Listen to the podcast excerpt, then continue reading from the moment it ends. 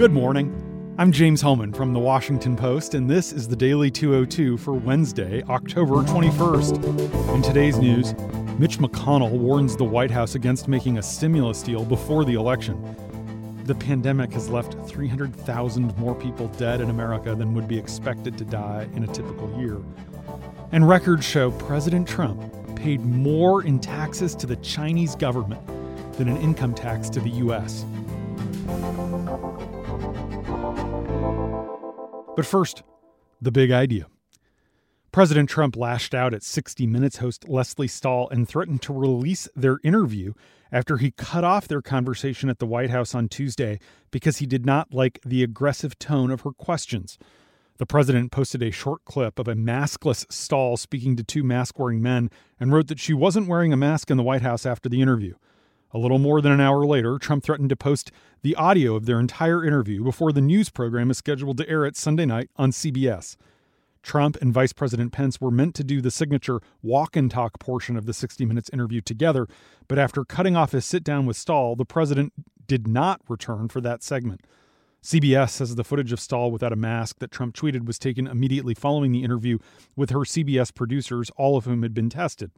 Now, according to people with knowledge of what happened during the interview, Trump was unhappy that Stahl asked him tough questions regarding his rhetoric about Michigan Governor Gretchen Whitmer and his handling of the coronavirus pandemic, as well as the sizes of the crowds at his rallies and his disputes with Tony Fauci, the nation's leading infectious disease expert.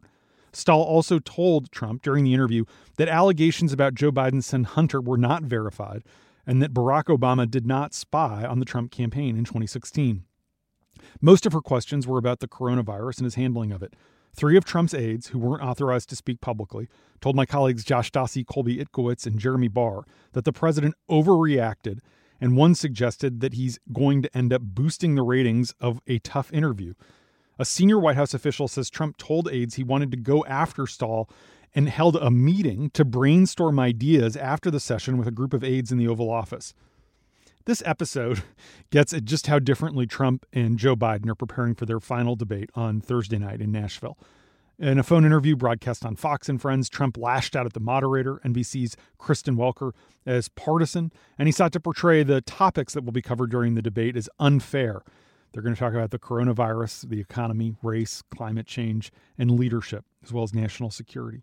Trump complained that the Commission on Presidential Debates decided unanimously to mute each candidate's microphone during the opening two minutes of his opponent's remarks.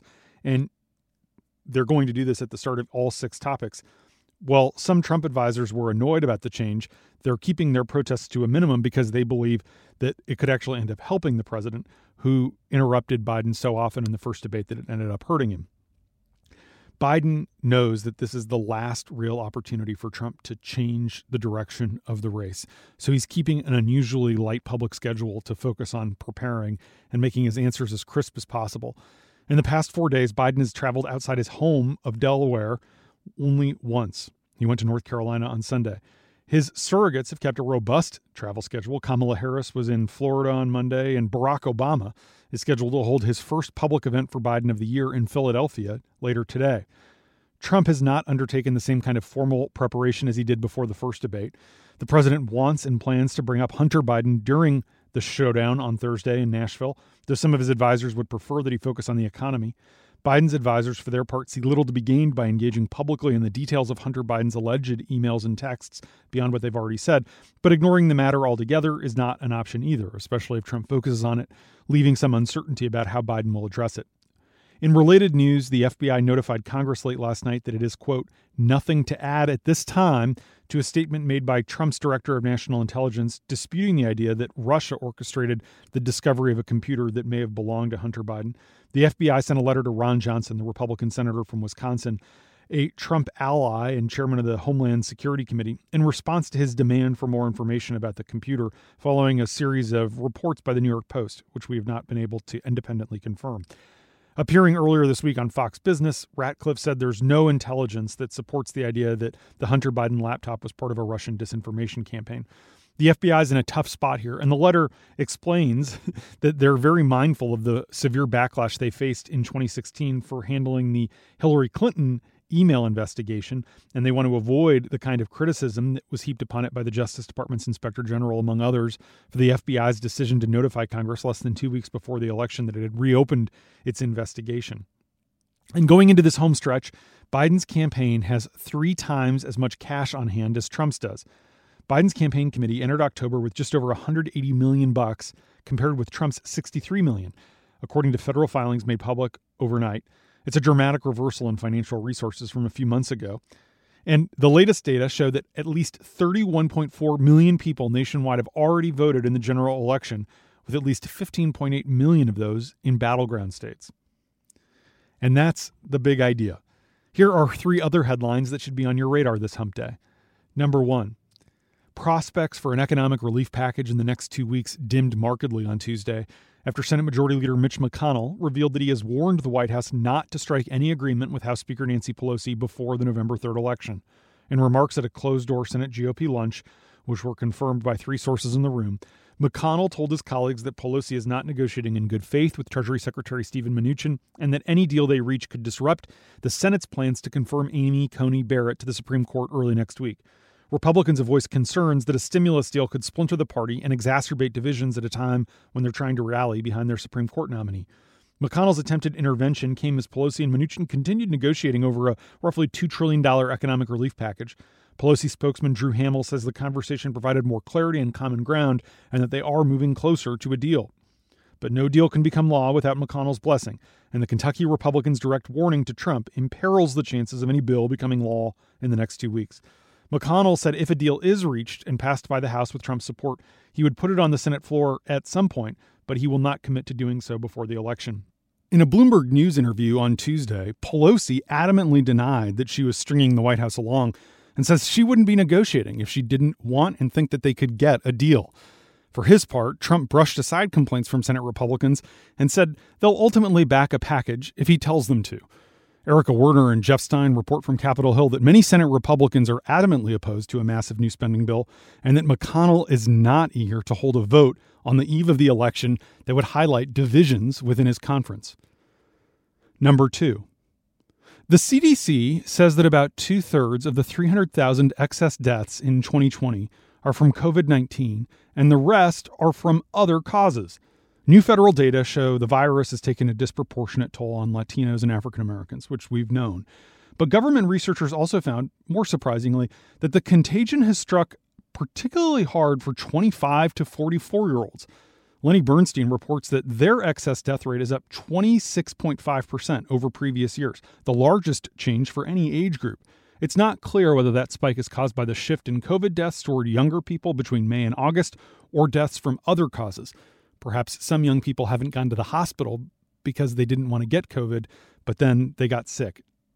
The United States continues to be in the midst of another sharp increase in new infections.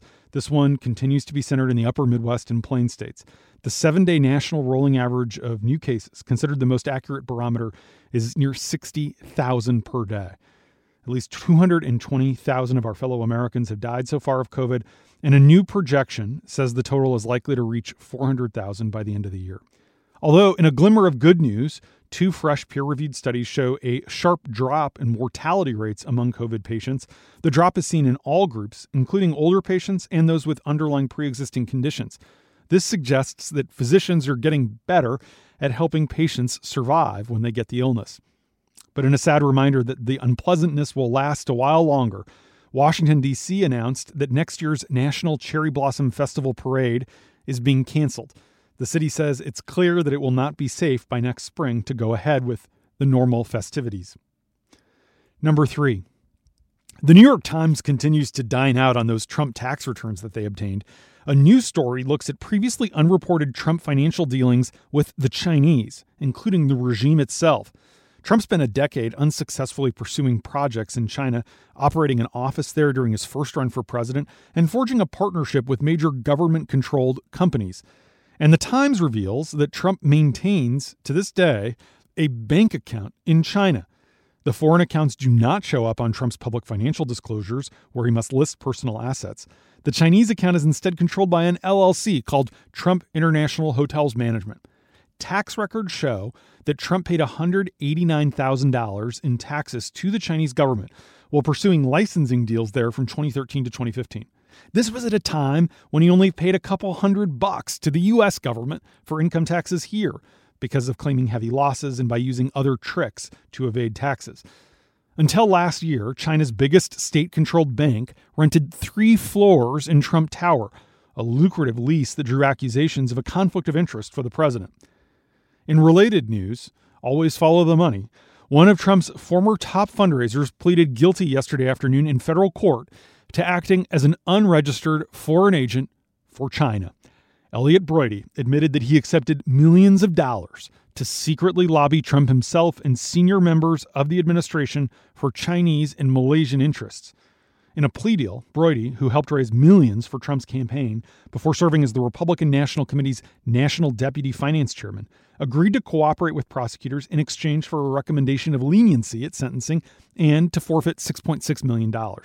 Spencer Hsu reports that Justice Department officials call Broidy's secret work on behalf of the ringleader of a Malaysian government scandal and a Chinese security official a case study of how foreign governments influence U.S. policy while hiding behind politically influential proxies.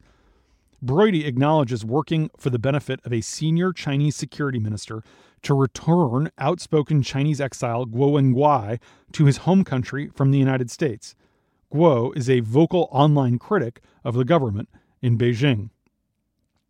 Four years later, it's a reminder that the swamp has not been drained.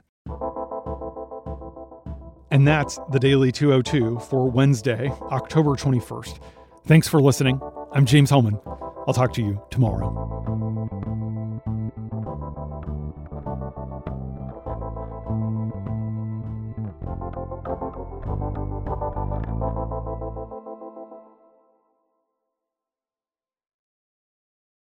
The Daily 202 is brought to you by Cleveland Clinic and the new podcast, Caring for Tomorrow. I'm Joan London, the host of the series. Please join us as we explore the challenges and solutions that are defining the future of healthcare. Look for us wherever you get your podcasts.